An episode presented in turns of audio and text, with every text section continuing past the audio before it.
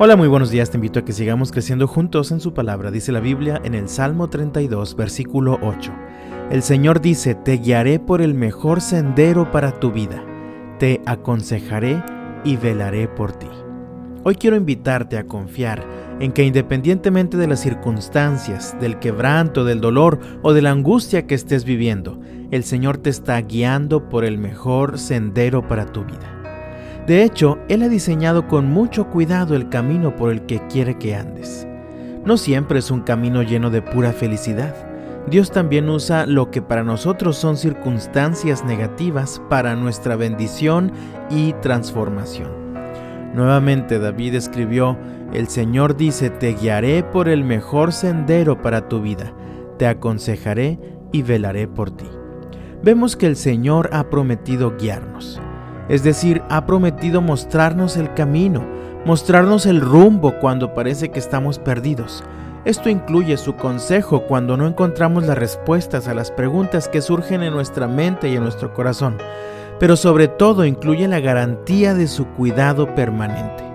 Sobre ti fijaré mis ojos, dijo el Señor.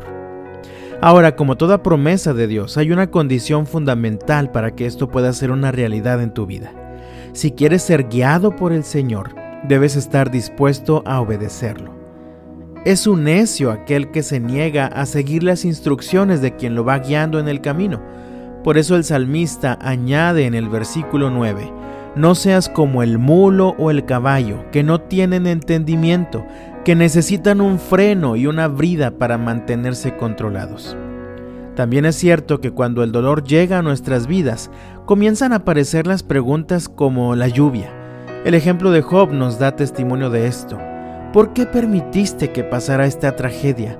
¿Por qué a mí, Señor, si soy tan bueno, si yo te sirvo, si yo te amo? ¿No te habrás equivocado conmigo, Señor?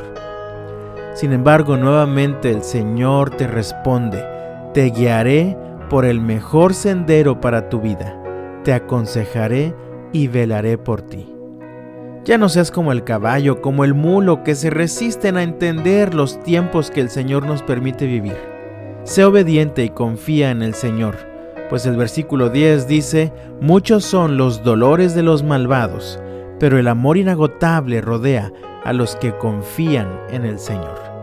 Solo cuando estás dispuesto a obedecer y confiar en que el Señor te va guiando por el mejor camino para ti, Puedes sonreír entonces en medio del dolor.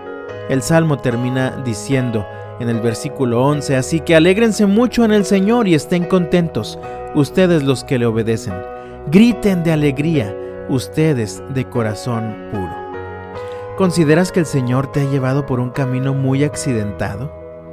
¿Has estado renegando del proceso de transformación que Dios ha preparado para ti? El desafío que comparto contigo hoy es, Sé obediente. No seas como el mulo o como el caballo. Confía en el cuidado que el Señor tiene de ti y sigue caminando por el mejor camino que Él ha preparado para ti.